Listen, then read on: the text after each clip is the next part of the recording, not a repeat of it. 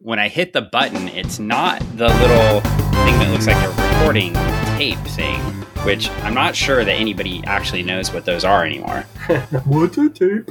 It's a big blue button The big blue button. that says record next to it, which I guess that does make sense. I mean, I think the button would be red because most of the time, if you're going with a tape machine mon- motif, like, Yeah. you would make the button red because on the tape player, the recording button was also red. Sometimes Yes. the record button even sat inside the play button and you had to hit both At the same at the time. same time to record.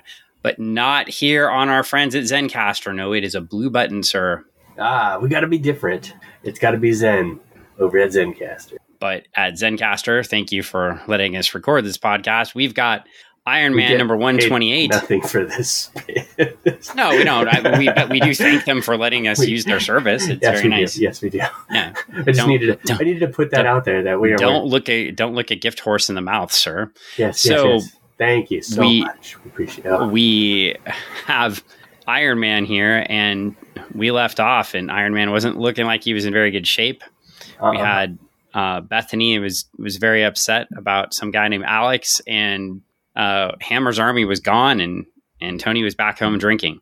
Yeah. And here we go. We have another amazing Bob Layton cover. We've got sweaty Iron Man with bloodshot eyes. He's dripping sweat. He's strangely in the suit still, but he's got a jacket on. He looks like he just stayed a night on the streets. Uh, yeah, with the suit on, Yeah. with the suit over the suit. yeah, which is so. It looks is like very- Iron Man just came off Skid Row. Yeah, he But was looking very fine. Tony Dark. Like Got- he's just he's in the dark spot. and we've got like it looks like Winston Supreme Canadian whiskey. I don't think that's a real thing, but okay, cool. Is that like Winston Churchill? Is that an allusion to the big drunk prime minister? It could be, but I, World you War know, you got your your uh, your Canadian whiskeys. Um, I'm trying to think of what that's the. Uh, uh, Too slow. So I know. we've got approved I by Comics. Code Authority up in the corner. yes. And we've got on page one when millionaire industrialist Tony Stark, inventor extraordinaire, garbs himself in a solar charged steel mesh armor, he becomes the world's greatest human fighting machine, the invincible Iron Man, trademark R, but not so much this issue.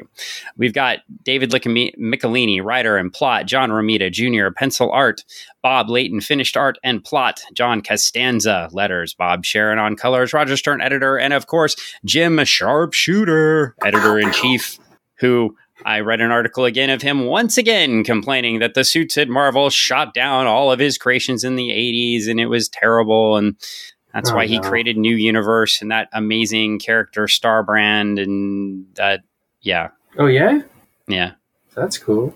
yeah. That That- every, you read all those Star Brand books, right? I mean, no. You read all those New Universe books, right? Okay, so we're gonna hit up. Uh, we've got the story. We've got finally issue one twenty eight, Demon in a Bottle. Whoa, we've been building up to this all this time. and let's uh we've got the again maybe over so part of my criticism of the story it's been Okay. a solid story so far but has been maybe a little overuse of the of the narrator and so we've got iron man or we got Yes. tony sitting in a chair he's holding the iron man helmet. He's in the suit. He's got the iron man murderer. We've got beautiful art by romita and layton. Oh yeah. and we've got alcohol everywhere.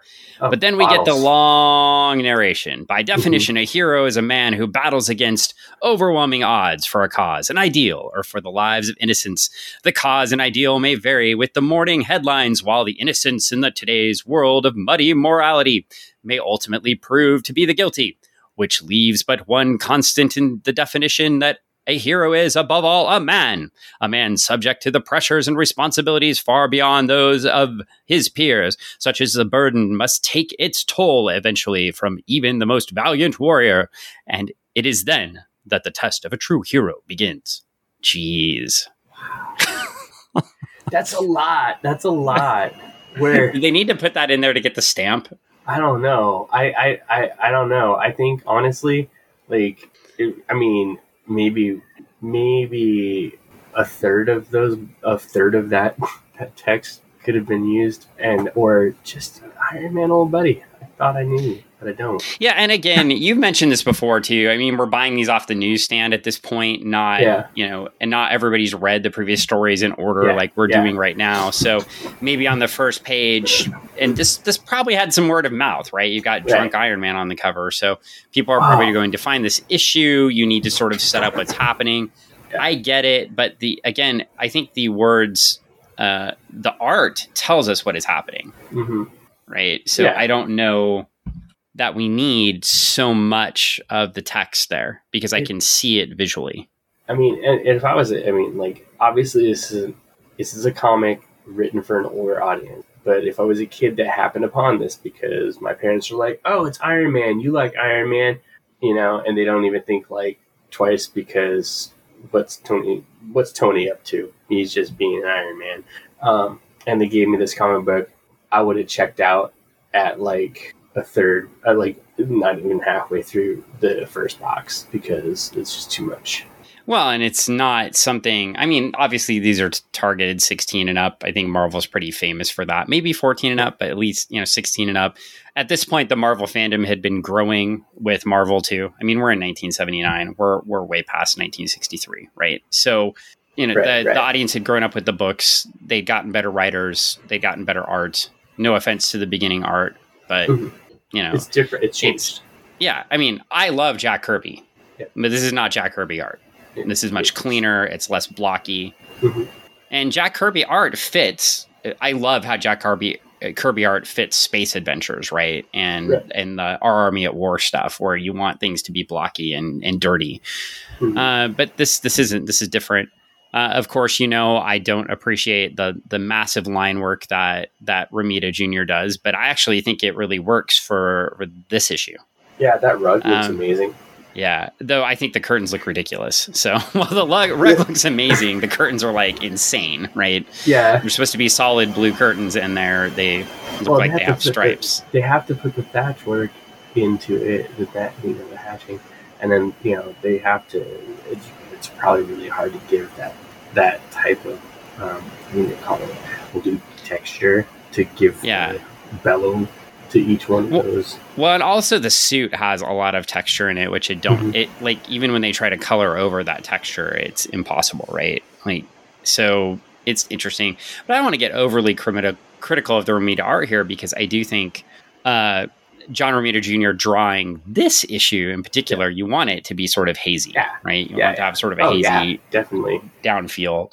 Iron Man Uh, has been through some stuff, doing some stuff. And so we get a, a, a little recap, but I think better than the recap, the 17 page recap we got a couple issues ago. Uh, the uh, he's talking to himself. He's talking to the Iron Man helmet. He Yeah. says, "Hey, I thought you were a friend, but now you're a scapegoat." And this is one where they second page they literally do the opposite of what they do on the first page. They use the art to recap what has happened. Yeah. So we've got Tony talking to himself, but we've got the Iron Man murderer newspaper, and it gets a fo- it gets focused in on. Then we get a picture of a scrapbook with Jarvis in it, or I guess a photo book, something Yeah, that probably no one has anymore. I remember these. He slid the photos in, and they Oh, fit in those little those little triangles, hmm and they stayed in the book. And you had to kind of bend the photo to sneak it into the Get last in little holder piece. And so, and I, a nice little recap of what's been going on in Tony Stark's life and, and why like- he's so frustrated. So, Facebook um, zero point one. I what, oh I think that is Facebook zero point one. Uh, but then we get to the third page and all the reasons Dan hates Iron Man. So we get Akrud. I don't know why I'm being so morose, and he drinks and and gives us a wink, and he looks crazy eyed because he just took a shot. And he puts on the suit, and instead of opening his window, he flies through it. Yeah. So now they never did re go back to this in the story, but it's I, I have no idea how this actually got repaired. It would seem sort of weird. I think I think somebody would notice if Tony Stark, a millionaire industrialist, office, in this case probably billionaire industrialist if you compare it to him now, right? Yeah, yeah. This is like there's a this would be like there's a big hole in Elon Musk's window at Twitter and nobody noticed. I, yeah. so okay. Uh, I do want to revisit though our the interview that was done in back issue number twenty five by TwoMorrows Publishing. I want to go back to that. And one of the questions that Michelinie and Layton were asked in the interview, uh, they they said uh, it was you know I could be wrong, but that really was the first time you had a major superhero being shown with an addiction. Uh-huh. Michelinie is quick to point out Denny O'Neil and Neal Adams uh, did do the Green Arrow, Green Green Lantern, Green Arrow stuff yeah. with Speedy. And Layton points out, yeah, but not to diminish that story because it's a great story. But the difference was our story was the first time a title character got involved with substance abuse. Mm-hmm. So I think Marvel once again is you know bringing it to the forefront. And, and as we pointed out when we reviewed the the uh, Green Lantern, Green Arrow eighty six, it was it was like Speedy just shows up out of nowhere, right? We pointed that out. like, oh. Speedy's here. He hasn't been here for a long time. Mm-hmm. Now, I thought they weaved it in well by making that a plot point, right? Well, it's because right. he was out, you know. Well, the Green Lantern and Green Arrow had done their tour of the country before yeah. that issues, and then you know Speedy was sort of left on his own. So Roy was just there, and he ended up getting addicted to heroin. So I do want to go back to this interview. I have a yeah, I have a couple more snippets from it, mm-hmm. but I do want to revisit back to this. So we go to the next page, and Iron Man is is flying out crazy, crazy, crazy man. Yeah, and he sees a train derailment, and we've got, but he's not oh, listening no. to with his super suit to anything that's going on on the ground. Yeah, and everybody in the ground's like, "All right, it's a, a car, it's a train car full of chlorine, but we're going to ease it back on the tracks, and everything's going to be okay." And then Tony flies in and grabs the train and pulls it up and then the the I don't know what those things are called, the attachment bar, whatever, where trains connect. The coupler. coupler, yeah. Yeah. He grabs the coupler, uh, the bar around the coupler, and it breaks as he pulls the train up, and the train falls down to the ground, leaking chlorine gas everywhere. Oh, and man. yeah, and and they treat this as oh, they just put some gas masks on, but if you will recall, something huh. pretty major happened in the U.S. Uh, a few months ago. Yeah, yeah. Back in February in Ohio, uh, mm-hmm. uh, chlorine tankers uh, fell off the train tracks and leaked toxic chemicals everywhere. And was it Iron Man? Uh, maybe Iron Man did it. Eleven tank cars carrying hazardous materials ignited, oh my lit gosh. a fire, and chlorine was released. And people are still getting sick in the surrounding areas from that because of the release of the chlorine yeah, and I also lived near. I went to college at Arkansas State University in Jonesboro, Arkansas, pretty close to West Memphis. That had and probably still has. I haven't checked, but major chlorine tanks where they made pesticides. And if those chlorine tanks had blown, they would have killed a whole bunch of people in an area. So I, I appreciate them doing a serious thing, but chlorine gas is not something to mess with. Probably not something I would have chosen to put in my story. It burns your skin. Yeah, well, it's mustard gas, right? I mean, yeah, yeah. yeah the, the, they don't use it in in in in. The, you well, you inhale it and your lungs melt, cook, and you yeah. cough them out. Yeah, yeah. Bad, bad. News. So or maybe they're also just paying, playing off the readership, probably knowing that, right? Assuming maybe. you're probably I mean, still actually studying World War One in school at this point, and yeah. you know the readership probably knows about the seriousness of it. But eh, yeah. Okay. yeah. Fair, fair. But we're back, and he messes up and he flies back to headquarters and throws his helmet down and gets out of the suit and has some more alcohol because yeah, that's where he's at. And then there's Bethany. Oh, hey, where you been? And because uh, Mrs. Arbogast is awesome, she lets her in, even though they're not friends. And Bethany's there to, to help Tony out. So they start to have a little bit conversation. We're finally going to find out who Alex is after all this time. Secret. And I will give Michelinie and Layton some credit because Alex referenced was at least once, right? I know it was a couple uh, issues ago, at times. least once, but I thought it was like two times. Yeah, yeah, I thought it was a couple times. And we find out Alex was a, a hot shot in the government circles in the uh, in the civil service, mm-hmm. and he uh, is a junior ambassador to the U.S. from West Germany. Yeah, and he loved his job, and he gets hooked on pills. Now, I didn't see this at all as a callback to the Spider-Man issues. Uh. But since you know we know that Layton and Michelinie were reading previous stuff, yeah, Uh, my assumption is they're calling back to Ah, Harry yeah, being hooked on the pills in the Spider-Man issue. that makes sense. And I did appreciate that as a comic reader and historian. Like I thought, oh, that's a cool touch. I don't think the reader just picks that up out of nowhere, but Right. I did think it was very cool. I did yeah. that. Yeah, that that totally makes sense. I've been tracking. Well, Al, uh, this is Alex. Alex dies, not Harry. Harry Harry did not die in a car wreck. I don't think. No. Okay, I, I've not read tons of Spider-Man, so it may well have happened in the 2000s or something. But No. uh, I see this because didn't Harry become like the the Hobgoblin or something? Yeah. That's what I have to look forward to. Spoiler, I do believe so. because I keep reading more Spider-Man. Yes. but the we've got uh anyway alex rex he dies in a in a, a terrible Fire car car. wreck yes. and she says she doesn't know if it was him driving himself too hard with his work no pun intended Hmm. or if it was the pills Ah, never know. And tony's like well i didn't know as he holds onto his drink. And she then she starts the tough love. And you know blast it. Uh, that's not what i want. Don't feel sorry for me and don't feel sorry for yourself. And she starts pretty much tearing into tony and then saying hey we let us help you. And we get some really great art here. It is good art. so as she's giving the monologue, Tony's looking out a window, looking away from her. She's trying to get him to listen. Then we get a close up of Tony's face with just sweat beads rolling down it. And then finally, he turns to her and asks for help and hugs her. And as he's doing that, drops his drink and it crashes all over the floor.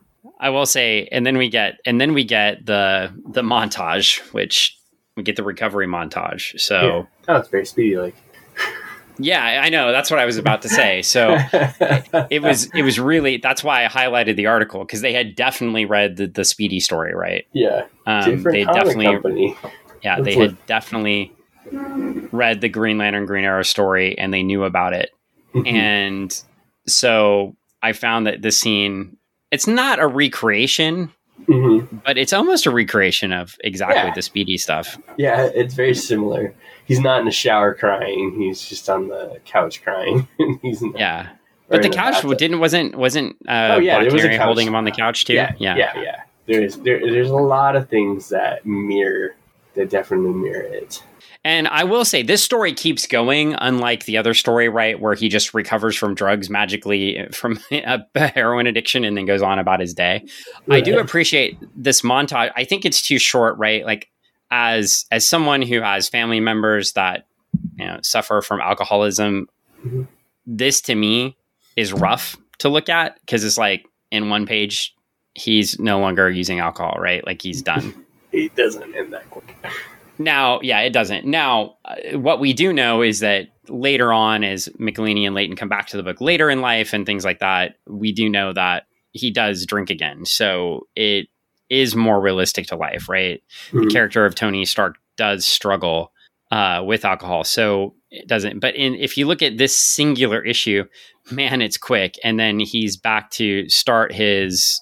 It's like it's like he went through the twelve step program, like a year of it in like a day, like three Yeah. days, Yeah, and now he's go doing the twelve step apology tour. Right now, he has to go back and apologize to everybody he's hurt. So he goes back to Jarvis, but then he just becomes a complete fucking asshole again. right. Hey, I'm sorry.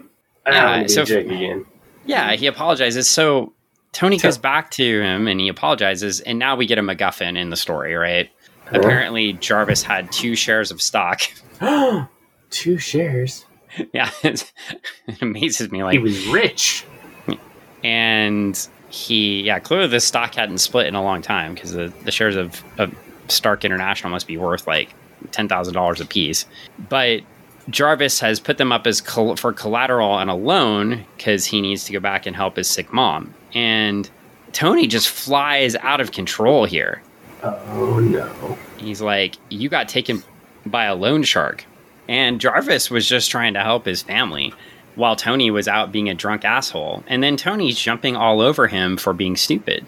No, Tony, it was you. You're the jerk. You Yeah. didn't want to listen to your friend. Well, and just the line.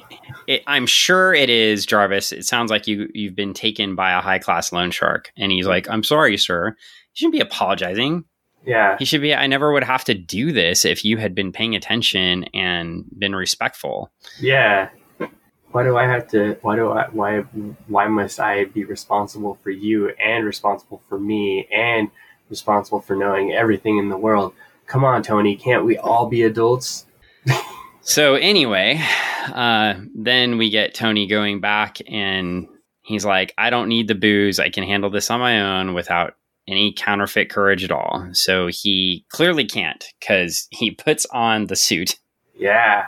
Because and sometimes you have to put on your suit of armor to feel. he Feel good about he goes out to Rockefeller Plaza. Hey, I've been there. Oh. Oh no. He's going to do something regrettable. Well, before we get into that, I want to go back to that interview with Michelinie and Layton. Okay. And Michelinie says about this story, he says, actually, Iron Man at the time, we took him over what wasn't a top tier character. He wasn't Spider Man or or an Incredible Hulk. He was still a secondary character at that time, both sales wise and perception wise. If we had tried to make Peter Parker a drug addict or something like that, we might have hit more resistance. As I remember it, we were only given one criterion to follow. We were told to do it well. Marvel gave us a lot of trust. It was a good story, and they let us go. I don't remember, and Bob, maybe you do, so feel free to break in. It's like when we're talking, Uh-huh. but I don't remember any time when we were doing that story arc that Marvel said, don't do this or pull back on that. Uh, And Bob Layton says, I think Marvel thought we were really onto something given where we started. Plus, the idea was solid and it was, uh, and it wouldn't be irreparable that. if we deal with this subject because it's a second tier character. And he says, Tony, uh, if we deal with this subject, Tony Stark couldn't be Iron Man anymore. I think we presented it in a way that it made sense as long as we didn't have Tony Stark vomiting on camera or taking a piss in a flower pot, Uh-huh. lobby of Stark International. We were going to be fine. Or maybe sitting on a billboard drinking. There you go. But they did do that in the movie. Yeah. Yeah. So, Well, I mean, like they they make it. I mean, okay, in the movie, but, like in the book, they don't make Tony Stark full 100 percent Arthur with an Iron Man suit. In the movie, they make Tony Stark Arthur with an Iron Man suit. Uh, yeah. for those listening and you don't know who what what I'm referring to when I say Arthur, look at the movie Arthur, Dudley Moore, amazing movie, freaking great. But uh, the what I what I think they're getting at too, they're 100 percent correct. They didn't make it so that with what they what they set up and do here, he's still he he's Tony Stark. He's got flaws. They just enhance them, bring them out a lot more, and show you this other you know this this deeper you know what what's really bringing out this this other side this darker um, these darker moments in in Tony Stark and it it's it it's not that it's not repairable you know or the the fear of it not being repairable it's that if it were to be repaired he has to do it in a way that is human and we do see that throughout the rest of the books and it does give give ground in the movies too because you're continually on that hero's journey, even Yeah, if it's well- within yourself. And, and Bob Layton says later in the the interview, he says, "I think that's exactly it. It was a logical progression. It's almost like you asked the question, especially for a guy under that much pressure and a guy who has to deal with his own celebrity as well. Tony Stark was just as famous as Iron Man. Dave and I kind of touched on that in the story where Iron Man was always kind of a nice escape valve, and it was the way Tony Stark could become anonymous and go do things." In the course of the story, when he took that away from him and he couldn't be Iron Man anymore, that's when the pressure really started to build for him. And, and we did see that in the story. Yeah, yeah. That's that's So- kind of like the light switch getting flipped, and he just like boom off the rails. I do think, though, this is where I'm going to disagree with the Oh, authors, okay. respectively. I think that the beginning scene where he flies out of his window and the next scene are like him pissing in the alley. Okay. Because here we go. So he goes to the office of the loan shark. And I feel like this was taken right out of a Green Arrow, Green Lantern story, too. Uh huh. because I remember specifically like Green Arrow going in to deal with a tenement issue and he goes and and attacks like the landlord. And so clearly they were reading that run by the way. I just want to say that. And, and I love that they were reading that run because the Green Arrow Green Lantern run is one of the greatest runs of all time in comics. And I'm glad they're pulling from that source material. But he goes to this uh, office of this executive and he breaks in the window Mhm. attacks him, destroys his office after trying to hand him money, and then says, very similar to how Green Arrow approached it in his story, hey, well, I'm going to report you to the police. You know, if you say anything, he's like, I'm going to tell on you. And this guy is so scared, like he just he gives in. But in this case, he can't do anything about it because he's already sold the stock. Yeah. And he sold it to a man from a government agency, which is, of course, going to be Shield. So that's no secret because that's alluded to earlier. So Tony is distraught over the loss of these two shares. He flies back. And that's where I will say, like, I think the interviewer here in the the interviewer here in the TwoMorrows piece when yeah. doing the the piece points out that this Dan Johnson points out that this would have been fodder for the tabloid newspapers back in the day, even though we didn't oh. have the internet. Yeah, and I think he's right, and so that's where I do think. Uh, I, I don't want to say sloppy storytelling because you're limited in what you can do, the amount of words you have, and there's only so many things you can clean up but a little bit. Eh, maybe sloppy. Is sloppy the right word? I feel like there's some loose ends here that don't necessarily get followed up on later after this this issue. Mm-hmm. So you read after these, right? In the past, yeah. I definitely did. I yeah. Uh, so we'll talk about what happens in the, the the future issues in a second. But for now, we've got Tony comes back.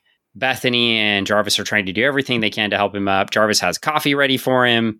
Bethany's there to chat with him as a support system, and he immediately runs over to his alcohol.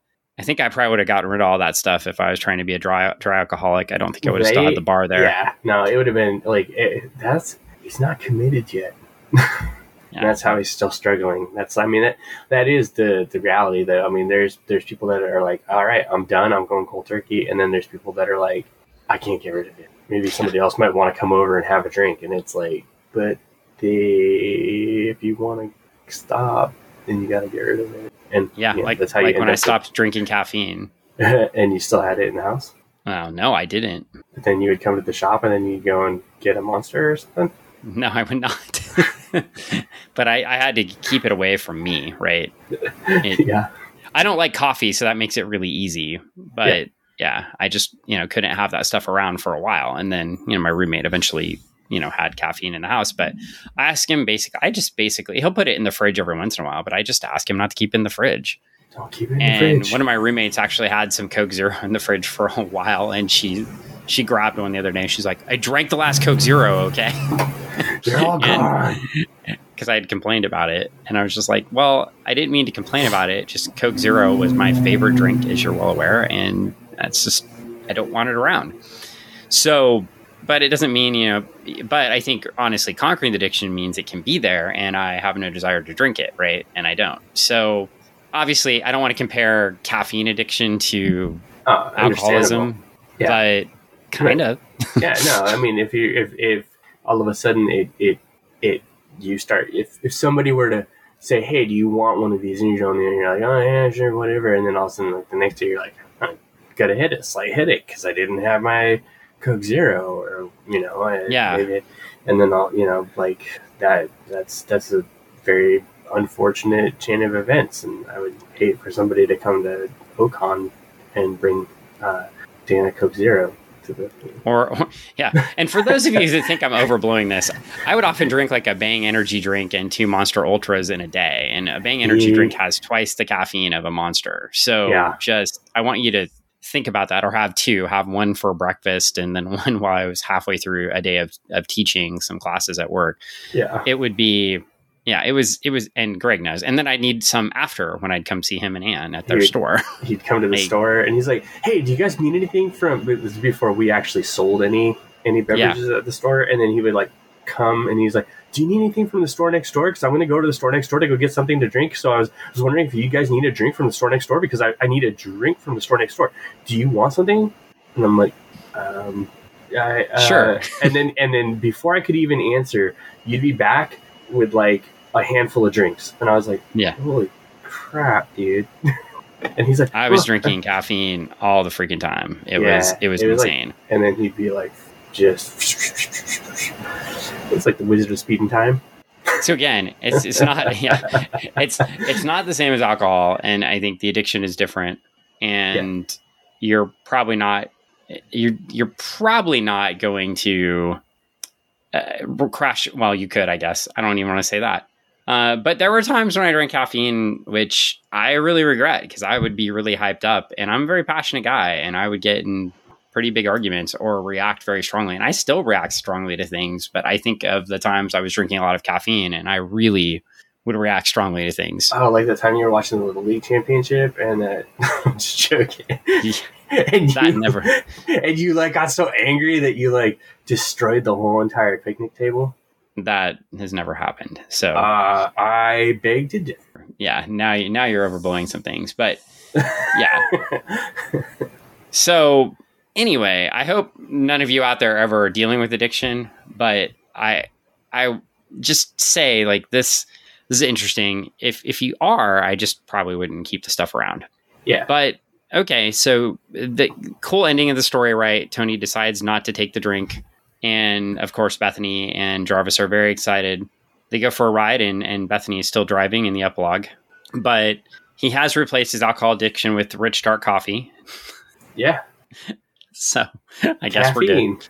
We're back to caffeine. Uh, but now he has to deal with some of the consequences of what happened, and that will happen over the next few issues. So he's now dealing with the takeover attempt from Shield, and which kind of started before this run of issues, and it was alluded to during them, and then we'll get this takeover thing going on after these issues. And but that's the end of this run. Yeah. and yeah so there we go. We've we figured out a little bit about what Bob Layton and David Michelinie thought of their story. What did you Mhm. think? I thought it was really good. I I, I liked the um, the introduction of of the I guess of various characters, the reintroduction or retelling of Tony's uh, you know his his Genesis story. Uh, I liked how we we get from point A to point Z through this. It uh, it definitely is a, a really good arc. Uh, covers a lot of ground, and it's I, you know it ends on a good note, but it's not it's not a feel good note. It's a okay. This is you know he's got stuff he's dealing with. You know he's got a good outlook. He's got a positive outlook. But I mean we know that he's Tony Stark. Yeah.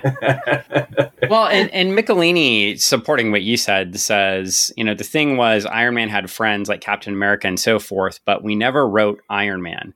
We always plotted and wrote Tony Stark. And whether he was in a business suit or suit of armor, he was the same character, and we felt that was very important, a very important focus of what we Mhm. did. As far as creating a supporting cast, and I think this is what you were alluding to, right? Mhm. We looked at it from a logical viewpoint and said, what do we need? As Tony Stark, he's not going to fly around. He needs someone to fly him. He needs a Mhm. pilot. That was the genesis initially of Jim Rhodes Mhm. and we developed Jim, and then he became Tony's friend. And it was the same with Mrs. Arbogast. Tony needed an executive secretary. Mhm. And Layton follows up with, and he also needed a woman who was immune to his persuasive powers, which is Bethany. Yeah. And I love the fact that Bethany is strong and just doesn't fawn all over Tony, right? In the sense that it's it's a mutual, you know, th- throughout the issues, like in the scenes in the casino, they're mutually attracted to each other, right? Mhm. you know, even to the point where Bethany has to do Bethany has to do the suggesting, right? Like it's not Tony dragging her upstairs; it's Bethany suggesting, "Hey, Hey, you should go, upstairs." So I love the fact that we have a powerful female, two powerful female characters, in Mhm. fact, introduced, and are, are great pieces of supporting cast. Excuse And the- me, three, because you count the lady in the restroom who shows back up again later in in the casino. in the casino. That is three because she is so angry at Tony Stark, and she doesn't. Well, that would be the fourth because we had Rhodey, Oh. Mrs. Arbogast, and no you- uh, female character. and Bethany. Oh, two, three female characters then. Three. okay, I got you. characters, Yeah. So you know, I yeah, I'm with you. I Yeah. you.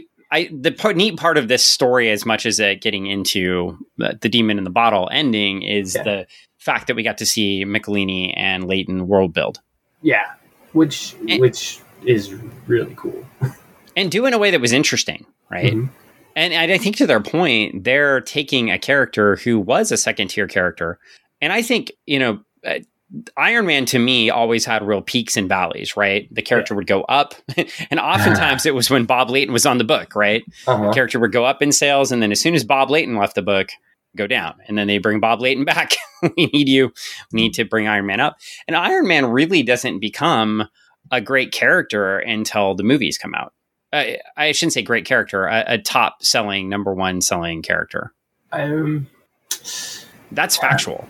Yeah, I mean, like in the public's eye, in the I, I would say like popularity wise, yes, he he definitely becomes popular, becomes selling, and and genuinely people are like, oh wow, this is a book I need to read. This is you know, give me more of this. Um, it is that is true. I I would say like. I would I would say I mean he's he's always he's always there like he's he's always on the on the periphery of a lot of things. So it's it's hard. It's a, so that's like from the that other standpoint. It's like you're right. He's not. His books don't sell, but books with him in them sell. Yeah. Ah, why can't they count those? Well, you know, I would say, but he's a team guy, right? If Yeah. you think about it, you know, he could have easily, you know, second tier character had a book canceled. He did have books canceled multiple times Yeah, yeah.